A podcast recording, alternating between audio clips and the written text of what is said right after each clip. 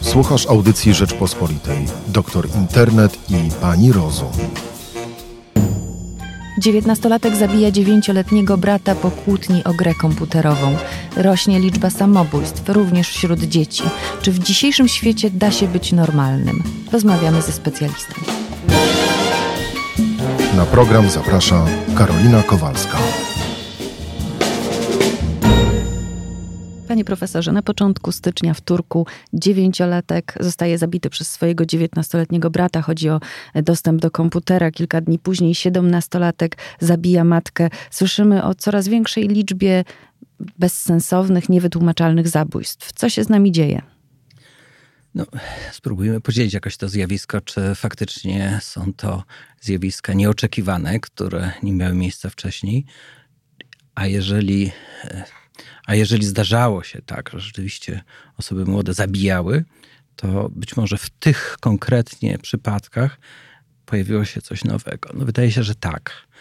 Z oczywiście no, częściowych tylko źródeł wiemy, że e, doszło do sporu o komputer, tak, tak to trywialnie mówiąc. No i rzeczywiście jest to zjawisko, które ma charakter nowy. Faktycznie w ostatnich latach mamy E, do czynienia ze wzrostem zależności, behawioralnej zależności od wszystkiego, co łączy się z internetem. Nie będziemy tu wymieniać różnych nazw, ale, ale wiemy, czym się zajmują e, nasze dzieci e, i, i te godziny, podczas których mm, pracowicie tam stukają, przeżywają różne przygody, te, te, ten, ten święty spokój, jaki w tym czasie mają rodzice, są w kontraście do momentu, w którym ten e, laptop, tablet, e, telefon jest zabierany i wtedy wszyscy opiekunowie zauważają, że reakcja jest niewłaściwa, jest, jest trudna. Mam do czynienia z gniewem, z no często wręcz z agresją, próbą walki nawet fizycznej. I być może to jest ta sytuacja, w której e, której dostęp do internetu jest warty ludzkiego życia. Tak, tak można byłoby powiedzieć. Tymczasem, tymczasem mamy do czynienia po prostu z uzależnieniem behawioralnym, gdzie mm, kwestia siła, siły bodźca, powtarzalności bodźca y, internetowego, gier internetowych, dostępu do mm, przeglądarek, y, różnego rodzaju komunikatorów jest tak silna, że, że zabija się. Już dwulatki potrafią zrobić histerię, kiedy im się zabiera mm, po pół godzinie na przykład taki telefon z bajkami. E, czy to już wtedy zaczyna się to uzależnienie behawioralne, to warunkowanie? No powstaje takie pytanie, e, co mówimy dwulatki, ale co się działo wcześniej, w jaki sposób doszło do owego behawioralnego uzależnienia. Inaczej mówiąc, no można powiedzieć, grymasimy nad tymi dwulatkami, ale co robili w tym czasie ich rodzice no, prawdopodobnie odkryli tą, e, w cudzysłowie, tą fenomenalną zdolność do y, wyciszenia płaczu i, y, i rzeczywiście zajęcia się, można powiedzieć, smartfonami i różnego rodzaju bajkami. Na przykład to, to jest takie trywialne oglądanie niby bajek, ale e, szybko e, ci, ci kilkulatkowie odkrywają, że lekko klikając w prawo czy w lewo na e, YouTubie znajdą nie tylko miłe kreskówki, ale zdecydowanie bardziej materiał mm, powiedzmy nieprzeznaczony dla nich, tak? Pod względem siły bodźca, pod względem intensywności przeżywania. Nie, nie jest to w żaden sposób no, to, co byśmy nazwali edukacyjnym materiałem. I tutaj nie chodzi o jakieś, jak to czasem trafiamy, parental control, prawda? To jest zdecydowanie coś innego, gdzie sama intensywność jest szkodliwa. Ta intensywność ma się nijak do e, codziennego e, życia, e, no, powolnych, nudnych e, rozmów, pytań e, typu co zrobimy, co zjemy, gdzie pójdziemy. Mm, dziecko, dziecko przeżywa to w formie zespołu abstynencyjnego. Do tej pory znaliśmy te zespoły abstynencyjne jedynie z e, biochemicznych, psychoaktywnych e, uzależnień, a tymczasem Mm, a tymczasem okazuje się, że, że, że, że tak naprawdę te, te klasyczne środki psychoaktywne, e, czy nawet alkohol, są jedynie jakby marginesem z punktu widzenia mm, no, całości e, stylu życia, lifestyle'u, prawda, który, który nas dotyczy. Czyli to jest tak, że takie dziecko zajmuje, zachowuje się troszeczkę jak narkoman na głodzie, jak nie ma dostępu do tego laptopa, to dlatego ten 17-latek czy 19-latek zabił swojego brata? Znaczy, dlaczego zabił, nie wiemy. I, i, i na, nawet można powiedzieć, nie, nie, próbujmy dociec, nie widząc akt i nie, nie będąc blisko, nie będąc biegłymi, ale istnieje pewna, jakby to powiedzieć, funkcja społeczna w ramach prawa, no, szczególnie w pracy dziennikarskiej, która powoduje, że mamy tytuł, by mówić, że, że, że w tym przypadku istnieje przynajmniej podejrzenie, że tak było. Ale znowu powstaje takie pytanie, no, dając nasz komputer, dajemy, znaczy dając komputer dziecku, y, dajemy z jakim zamiarem, z jakim rozmysłem, jakie jest tam oprogramowanie i jak jest użytkowane następnie. Y, to, co nawet u dorosłego przebiega trudno czy ciężko, u dziecka może przebiegać wręcz psychotycznie. E, tak jak właśnie przy tego typu e, gwałtownych zachowaniach z wyzwoleniem agresji. No, to są zespoły abstynencyjne, które znam w swojej praktyce, a, a, mm, a pamiętam jeszcze sprzed lat takie bardziej moje doświadczenia monarowskie, nazwijmy to, gdzie mm, świat, jakby chciał wierzyć, że jest świat ośrodków dla osób uzależnionych, a poza tym jest e, taki, taki miły, e, trochę prostszy czasem, troszkę trudniejszy czasem, ale generalnie świat spokojny. No dzisiaj okazuje się, że no, świat poza tymi ośrodkami stał się być może nawet bardziej groźny, bo nie zdajemy sobie sprawy, e, co to znaczy być w zasięgu w cudzysłowie Wi-Fi e, i że mm, ta intensywność przeżywania może być bardzo ryzykowna. Panie profesorze, czy to nie jest tak, że taki, taki dorosły chce uspokoić często dziecko tym laptopem, e, tym telefonem, żeby samemu zająć się swoją komórką, żeby samemu wejść na Twittera, skontrolować po raz enty w danej godzinie Facebooka. Co się dzieje z nami wszystkimi? Dlaczego, skąd, skąd nas taka potrzeba kontrolowania tej rzeczywistości y, internetowej?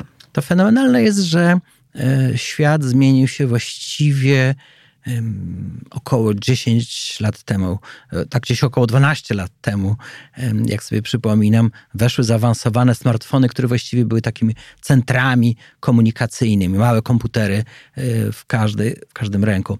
No, dzisiaj jadąc e, metrem, ciężko zobaczyć kogoś, kto nie patrzyłby do swojej komórki, która zresztą nie jest komórką, tylko właśnie jest takim komunikatorem internetowym bardzo dziwaczne są mm, y, sytuacje, mm, w sytuacjach społecznych, w sytuacjach społecznych, w których zwykle kiedyś rozmawiało się, nawiązywało się relacje, komunikowało się, typu mm, pociąg na przykład, pozostawanie w przedziale, wspólnie w pewnej przestrzeni społecznej, która jakby skłania do budowania relacji właściwie mm, czymś e, prawie agresywnym stało się poznawanie osób pozostających w takim przedziale. Jest postrzegane właściwie jako niepoprawne,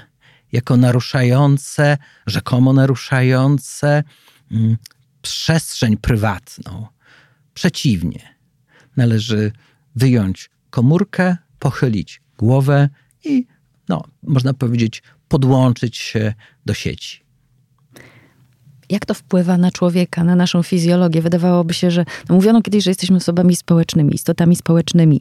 Gdzieś tam różne y, pozytywne y, substancje chemiczne się wyzwalały w toku y, kontaktów z innymi ludźmi. Czy teraz y, to wszystko zapewnia nam ten mały komputer, czyli smartfon?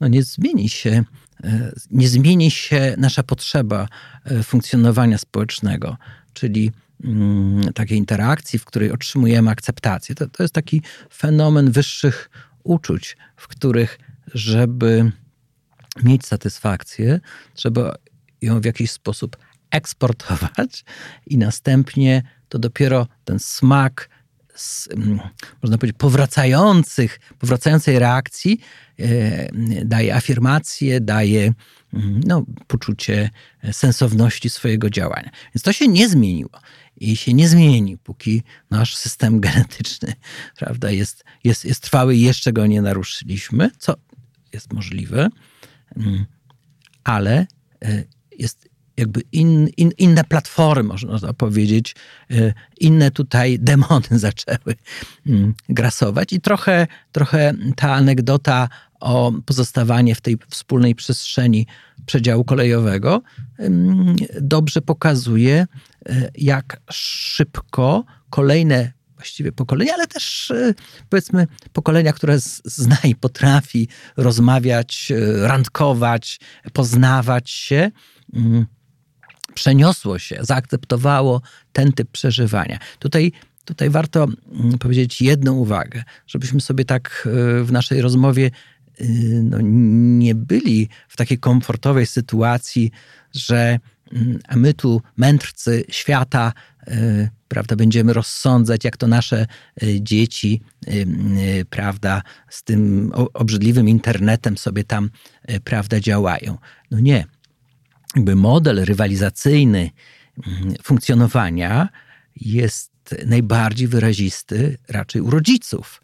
Mm, to mm, rodzice raczej y, ochoczo wskoczyli do y, stylu życia, w którym śrubowanie wyników, intensywność, y, no, pracoholizm, ale potem dalej przewlekłe zmęczenie, wypalenie obowiązuje jako, jako powiedziałbym, moralny nawet e, model rozwoju funkcjonowania. Czy rozwój to może, może w nawias, ale funkcjonowania. I mm, no, ktoś kupuje dzieciom tablety, ktoś uważa, że, że no, to, to nie jest kwestia nawet cynizmu, że dziecko będzie y, ciche, nieprzeszkadzające, tylko to jest fragment życia. No jak dziecko może nie mieć smartfona, prawda? Skoro, skoro ja cały czas mam w ręku ten smartfon i cały czas wchodzę w interakcję. Jak to jest w takim razie? My się sami wypalamy przy smartfonach, właściwie fundujemy to samo też dzieciom. Czy, czy to jest przyczyną rosnącej liczby samobójstw i wśród dorosłych i dzieci? Między innymi właśnie ten cykl, o którym Pan mówił, czyli te obowiązujące prawo obowiązek y, pracocholizmu, wypalenia, mm, zerwania właściwie stosunków społecznych, rodzinnych? To znaczy, wydaje się, że wszyscy wszystko wiemy, że ten model funkcjonowania nie doprowadzi nas do niczego więcej. Ale mamy takie, powiedziałbym, no, bałwany, w które wierzymy dzisiaj, typu na przykład rozwój znaczy użyć w rozmowie słowa rozwój, kreatywność, to jest właściwie jak zapewnić sobie sukces od razu. Wchodzimy w takie miłe sfery akceptacji. Mm, jesteśmy spostrzegani jako nowocześni. Powiedzieć, powiedzieć, że y, rozwój sam w sobie nie jest być może wartością, jest naruszyć no, nie tylko stereotyp, ale prawie że ideologię, w której tkwimy. Tymczasem tak właśnie jest. Nie bardzo wiemy, do czego się śpieszymy. Znaczy być może jest coś, do czego powinniśmy się śpieszyć. Może nawet się śpieszymy z sensem, ale my wcale tego nie wiemy. I, mm, i raczej klonujemy błędy, ta, ta, ta, ta, ta nieznośna długość życia Y, jest y, tylko takim jeszcze większym zbiorem tych samych błędów. Czyli co, co trzeba robić? Czy prawdą jest to, że należy się właśnie wyciszać, należy pracować mniej, należy postawić na jakość? Właściwie y, zadając to pytanie, y, czuję, że sama odpowiadam na to pytanie, ale mało kto ma e, odwagę tak naprawdę, żeby zmniejszyć ilość obowiązków, żeby na przykład zarabiać mniej, żeby spędzać więcej czasu ze swoimi dziećmi zamiast w pracy. No, pani redaktor powiedziała jeden z takich typowych, postkulturowych stereotypów, żeby się wyciszać, y, żyć wolniej, slow life. I, I jeszcze możemy tam wymienić kilka takich miłych, właśnie postkulturowych, nazwijmy to, mm, propozycji. Z reguły mówią to osoby, które żyją bardzo intensywnie, które jedynie mają taki plan B, nazwijmy to. Czyli pracują 24 tam na 7. Myślą sobie, że kiedyś może odpoczną. Tak, ale tylko w przerwie, y, w windzie, na skraju właściwie śmiertelnego zmęczenia. Mają jakieś takie wizje jakiegoś eskapizmu, jakiegoś domku na południowych morzach E, taki bajkowy, można powiedzieć, e, świat. No, każda bajka jest bajką. To, to jest ta definicja, jest, jest pociągająca, ponieważ jest idealna, e, prosta i żyli długo i szczęśliwie jeszcze mm, w tej bajce, trzeba byłoby powiedzieć. Ona się nie ziszcza. Inaczej mówiąc, nikt nie wyskoczy z bezpiecznie spędzącego pokoju. Te pokoju. Pociągu. Pociągu, dokładnie. I mm, Czyli rada byłaby inna. Inaczej mówiąc, e, hamuj nie jest dobrą radą, nie jest radą terapeutyczną. Natomiast jeżeli. Mm, no to, to gdzie jest rada, tak? Skoro nie pędź i nie wyskakuje z pędzącego pociągu, to, to co rób? No generalnie, generalnie mm, możemy mówić o pewnej jakby rekonstrukcji i to, co, to, co kiedyś w psychoterapii właśnie też Mm, było takim, takim sztandarem, czyli przywrócić rozwój. E, no właśnie, ale jaki rozwój? Ale przywrócić rozwój. Dzisiaj jest raczej mm, jakby celem mm, zmniejsz ciężary. E, odrzucaj rzeczy, które nie mają sensu, albo których nie rozumiesz, tak? Czyli istnieją nurty psychoterapeutyczne, które mówią sens. Tam, gdzie jest sens, tam jest też zdrowie, za tym idzie. No więc jeżeli robimy pewne rzeczy, tak jak mówię, nawet przy założeniu, że być może słuszne, ale ich nie rozumiemy, to znaczy nie działa pewien mechanizm prozdrowotny. Nie wiedząc, nie działa. Nie róbmy tego. Czyli mm, w psychoterapii raczej myślimy dzisiaj o dekonstrukcji, o tym, żeby mm, ten model odciążać. I z reguły ludzie, którzy zadają sobie takie pytania, yy, do czego to prowadzi i ile można jeszcze, czy szybciej już nie pojadę, tak? Z reguły ci ludzie są sprawni, sami w sobie są sprawni. Ich pytania wskazują też na, mm, na potencjał, na zasoby. I jakby niewiele trzeba, e, często przywracając sensowność ich życiu, by osiągnęli równowagę. Może pierwszą równowagę. Jest też, jest, jesteśmy też ofiarami trochę takiego naszego psychobiologicznego pędu. Istnieją pewne instynkty. To nie są tylko instynkty, yy, na przykład najeść się, tak, zapewnić sobie głód. Są też instynkty wyższe. Instynkty takie jak popęd poznawczy, które, które są niezwykle twórcze, niezwykle kreatywne, ale są nadal instynktami. I, I można dziesiątki lat tworzyć wielkie rzeczy i otrzymywać feedback, że otrzymywać brawa w tym momencie. Brawa albo nie brawa, albo hejt dla odmiany. Ale też, to też jest paliwo, to też jest energia do pieca. I gnać dalej bezrefleksyjnie. No, to jest oczywiście y, pułapka, która tylko odracza właściwie, znaczy spadamy z wyższej wysokości. Panie profesorze, mówi się o mm, pędzie, o zwiększonej liczbie samobójstw, a jednocześnie mamy coraz więcej diagnoz zaburzeń rozwoju wśród dzieci. I teraz tak, czy to jest y, spowodowane tym, że nagle tych dzieci się więcej rodzi z zaburzeniami y, ze spektrum autyzmu? Czy rzeczywiście ten świat w jakiś sposób, zanieczyszczenie środowiska, inne czynniki wymusiły y, jakieś mutacje genetyczne? Znaczy, wymieniła Pani cztery, pięć tematów na, na opasłe książki, ale, ale ale odpowiemy na wszystkie, żeby było jasne. Zwykle rozmówca po stwierdzeniu, że to jest na pięć książek, y, próbuje właściwie wyłgać się z żadnej, z jakiejkolwiek odpowiedzi. No więc spróbujmy po kolei. Samobójstwa.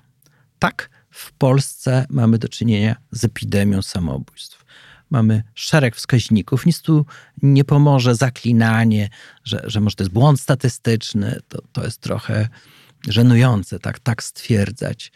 I, I nadal nie mamy też metod, którymi moglibyśmy diagnozować, monitorować i przeciwstawiać się tej epidemii. Liczba samobójstw nastolatków jest pierwszą przyczyną zgonów. Więcej niż wypadków samochodowych. To już jakoś, to już opinia publiczna jest osłuchana z tą wiadomością. To nie jest dobrze. Nie zawsze tak było. Nie zawsze tak było. Kiedy to się zmieniło? To jest trend dwudziestoletni ostatni. Pani redaktor, 20 lat w dokumentach widoczny jest trend, iż z nastolatkami, polskimi nastolatkami, w szczególności chłopcami, jest źle. Znam statystyki, w których jesteśmy na piątym miejscu, jeżeli chodzi o liczbę samobójstw na świecie. Jeżeli chodzi o nastolatków chłopców. Znam też statystyki z ostatnich lat, w których liczba samobójstw wśród mężczyzn, polskich mężczyzn jest też na piątym miejscu. I mówimy też o trendach wzrostowych ostatnich lat, kilkudziesięciu lat. I więc nie ma też zaskoczenia, trzeba powiedzieć. Więc no, gdzie są analitycy, gdzie, gdzie są mędrcy, którzy widząc te wyniki mhm, Eurostatu, OECD, Światowej Organizacji Zdrowia, adekwatnie reagowali, a przynajmniej adekwatnie nazywali problem. Nie, nie zamieniali tego w takie mieszanie, że musimy porozmawiać, musimy stworzyć grupę roboczą na pewno jakąś, pilotaż, i, i, i, ale będziemy z wielką troską się pochylać nad tym. No, no nie ma. To jest pierwsza, pierwsza z kwestii, którą pani poruszyła. Druga sprawa, czy ta cywilizacja wywiera negatywny wpływ na rozwój dzieci? Tak, wywiera negatywny wpływ. Są znowu obiektywne wskaźniki, wielkie liczby, które pokazują, że i tak ogromna epidemia właściwie zachorowań na depresję dotycząca babć jeszcze wzrosła wśród córek, a te córki rodząc i mając dziewczynki, bo mówię w tej chwili akurat o badaniach, mm, widzę je przed oczami, badania u kobiet w przypadku nastolatek mają jeszcze większą dynamikę. Ta, mówimy o dynamice, bo pytam mnie pani o pewne procesy dziejowe. No więc te procesy dziejowe opisujemy językiem dynamiki, a nie pojedynczych punktowych wyników, chociaż i one są, są za duże. I te nastolatki, nie wiemy, co będzie dalej. Co będzie dalej, ale dalej, jeżeli dynamika zachorowań na depresję wśród nastolatek jest tak znacząco większa od matek i babć, no to będzie gorzej pewnie. Znaczy eksperymentujemy. Pytała mnie pani o, o zatrucie. No tak, jak najbardziej. No mówimy, mówimy, że co najmniej 30, a może 50 tysięcy ludzi umiera w wyniku wchłaniania no, tego, co jest uchwytne. Nie, nie, mówię, że, nie mówię że, że, że z każdego prawda, materiału możemy mieć drobne cząsteczki, które jakoś tam są dla nas obce, ale generalnie to są, to są, to są cyfry dla Polski tylko, no, kraju zatrutego. No, wiemy, że, że wiele polskich miast jest w tej pierwszej dziesiątce i, i no, to jest akurat przykład czegoś, co wiemy, i możemy zmienić i mamy narzędzie, no to zmieńmy, tak, że, że jest tutaj wpływ taki. Jest wpływ zatrucia na zatruć właśnie takich drobnocząsteczkowych na zaburzenia psychiczne, na takie zespoły, nazwijmy to asteniczne, psychasteniczne, e, czyli związane ze słabością. Z czasem one tak wpadają, mają taki wspólny punkt końcowy, taki, nazwijmy to nazwijmy to depresją po prostu, ale oczywiście to jest, jak, jak, każde wielkie zjawisko, ma pewną swoją złożoność, ale generalnie tak, właśnie związane z mniejszym napędem, energią, zdolnością regeneracji. No też, też jeszcze wracając na chwilę do tych nastolatek, to jest to pierwsze pokolenie, którego nie widziało światu bez multimediów. Pierwszy, pierwszy taki świat, pierwsze pokolenie. Pokolenie ich, mm, pokolenie matek potrafi już w jakiś sposób y, y, oceniać, y, co jest lepsze, co jest gorsze, ale właściwie, ponieważ ten pociąg ciągle tutaj wracający do nas ciągle pędzi, więc właściwie zresztą nie mają czasu, są zapracowani. Pamięta pani takie Hmm, można powiedzieć, obowiązkowe zajęcia na plastyce w szkole, które mówiły, a co będzie w XXI wieku? No i tam miały, y, miały pracować już tylko roboty. Loty na księżyc. Loty na księżyc. No, Kolonizacja no, innych planów. Na pewno nie pracujemy. Na pewno nie pracujemy. A tymczasem E, e, ten e, krzywy uśmiech dziejów powoduje, że dzisiaj nie tylko, że model, nazwijmy to rodziny z jednym pracującym członkiem nie spełnił się, tylko przeciwnie, właściwie, właściwie wszyscy pracują i, i tak nie wyrabiają, prawda, się do końca. Genetyka Jesteśmy niewątpliwie przed e, rewolucją. No CRISPR, taka metoda modyfikacji genowej i już zarejestrowane w Stanach dwie choroby. W Wielkiej Brytanii też modyfikacje mitochondrialne na przykład. One są legalne. Znaczy, jest, inaczej mówiąc, jesteśmy no, przed powstaniem nowego gatunku. I to już legalnie. Pytanie, pytanie kolejne w tym, w tym takim logicznym ciągu pytania to jest autyzm. Autyzm jest, jest właściwie nowym zjawiskiem z punktu widzenia takiego medycznego, socjokulturowego. Właściwie publikacja, odkrycie na nowo Aspergera, profesora, doktora Aspergera, to jest 1980 rok. A autyzm Leo Kannera, to, to są lata 40. I one w jakiś sposób, mm, w jakiś sposób y, zostały zaakceptowane, ale to, to jeszcze nie było to. To właściwie rzeczywiście dopiero mm, Asperger jest tym, który zmienia, mm, zmienia jakby widzenie sprawy. No i mamy do czynienia z ogromnym wzrostem, z ogromnym wzrostem rozpoznawalności zaburzeń, szczególnie tych zaburzeń y, właśnie u dzieci wysoko funkcjonujących, albo sprawnych, bez obniżenia przynajmniej tego podstawowego wskaźnika ilorazu inteligencji, natomiast z naruszeniem inteligencji społecznej, inteligencji emocjonalnej. I ta inność, odrębność dzisiaj powoduje, że właściwie opieramy się o 5% e, populacji, mm, a niektórzy mówią, że, to, że, że, że, nie na tym koniec.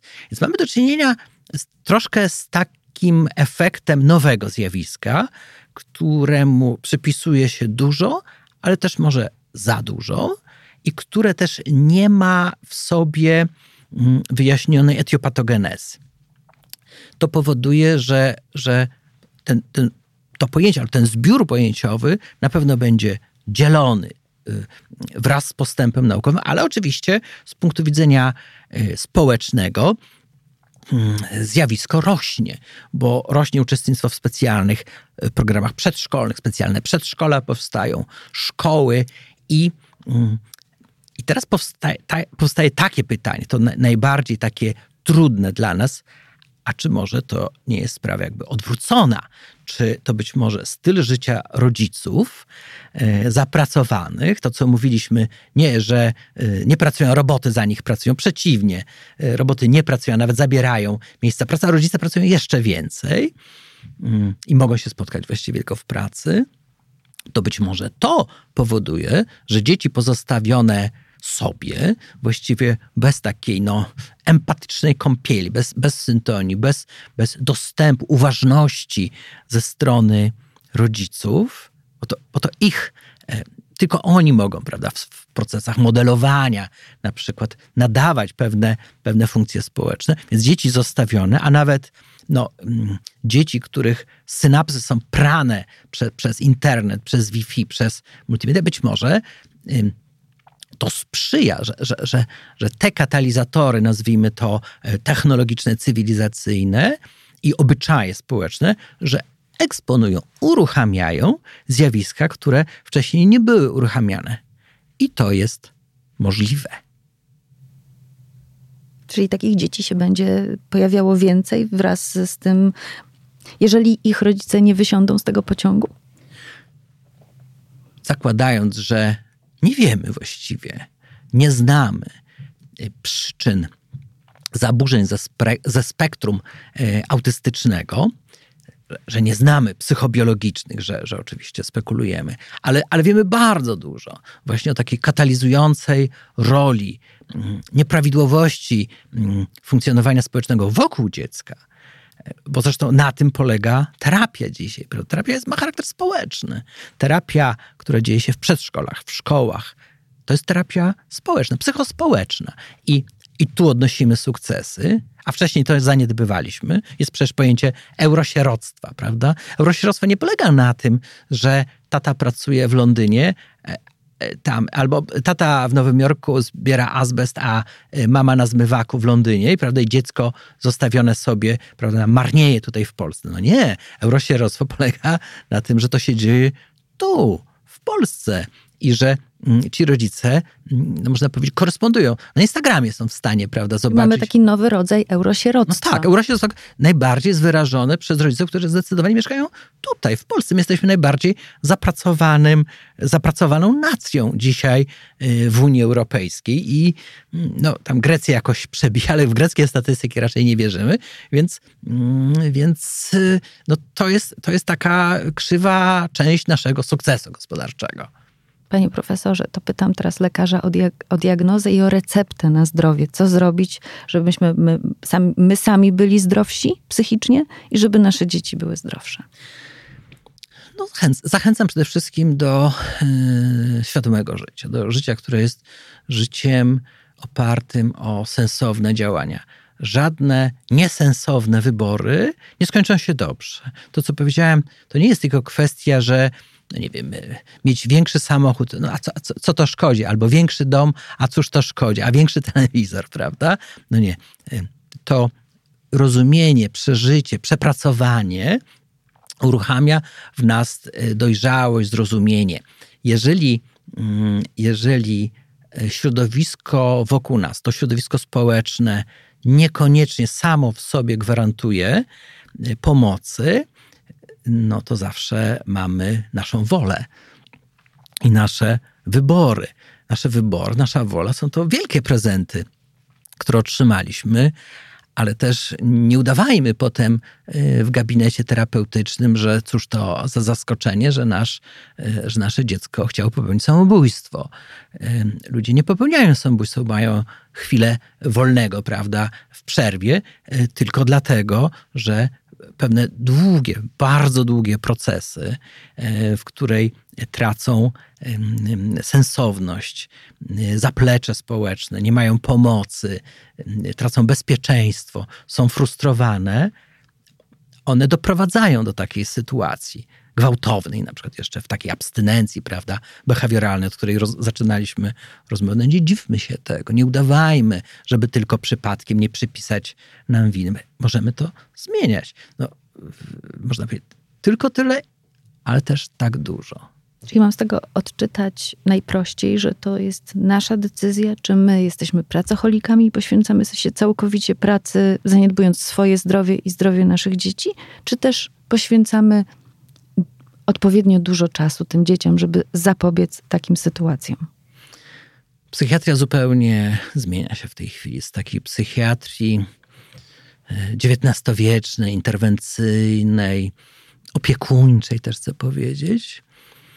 I mm, w psychiatrię właśnie wyzwań cywilizacyjnych, gdzie spotykam ludzi, pokolenia właściwie, osób, które ochoczo jakby wskoczyły w pewne modele funkcjonowania, ale jakby nie rozumiejąc, y, były przekarmiane, nagradzane, ale okazuje się, że nie przyniosło to satysfakcji. To, mm, ten, to praktycznie jest już pewien stereotyp, czyli y, nastolatka, która zanim zaczęła już ma problem z wejściem w życie, e, jej matka pogubiona koło 40 roku życia na przykład. I mm, nie mamy dzisiaj nawet edukacji, że mm, że, że, że, że ten domek z ogródkiem, samochodem, merdającym pieskiem jest zagrażający. Ja nie jestem anarchistą, nie jestem osobą kontrkulturową, ale wybór jest czymś zupełnie innym pomiędzy takim czy innym lakierem samochodu. I y, pyta mnie pani, a, ja, a jak będzie dalej? A dalej co? No dalej będzie tylko gorzej, tak? Dlatego, że żyjemy długo, tak? tak? Napawamy się tym, że żyjemy długo. Dzisiaj takim obszarem kompletnie niezagospodarowanym jest długowieczność, tak? Czyli mm, powiedzmy 50, 60 latek, 70 latek latka, y, w pełni sprawny, w pełni intelektualnie gotowy do wyzwań emocjonalnych, właściwie nie ma żadnego scenariusza takiego jego. Mm, mo, może albo powracać i, i klonować pewne błędy młodości, albo uprawiać eskapizm, albo, albo jeszcze coś, ale, ale nie ma żadnego właściwie pozytywnego scenariusza. To, to są takie obszary tej nowej psychiatrii, która, która no, zagospodarowuje e, powiedzmy kryzysy, natomiast to jeszcze bardziej, tam gdzie jest kryzys, prawdziwy kryzys, no to też on ma swoje źródło, braki, braki w zasobach, braki sensu, celu i tak dalej. To trochę ekonomia, ale też ekonomię kończyłem. Więc mm, to, to jest miara dzisiaj zaniedbań. Czyli czuję coś, że mamy temat na kolejną, nawet godzinną rozmowę. Nowa psychiatria. Ta rozmowa się nigdy nie skończy. Bardzo dziękuję. Dziękuję bardzo. To była audycja Rzeczpospolitej, doktor Internet i Pani Rozum.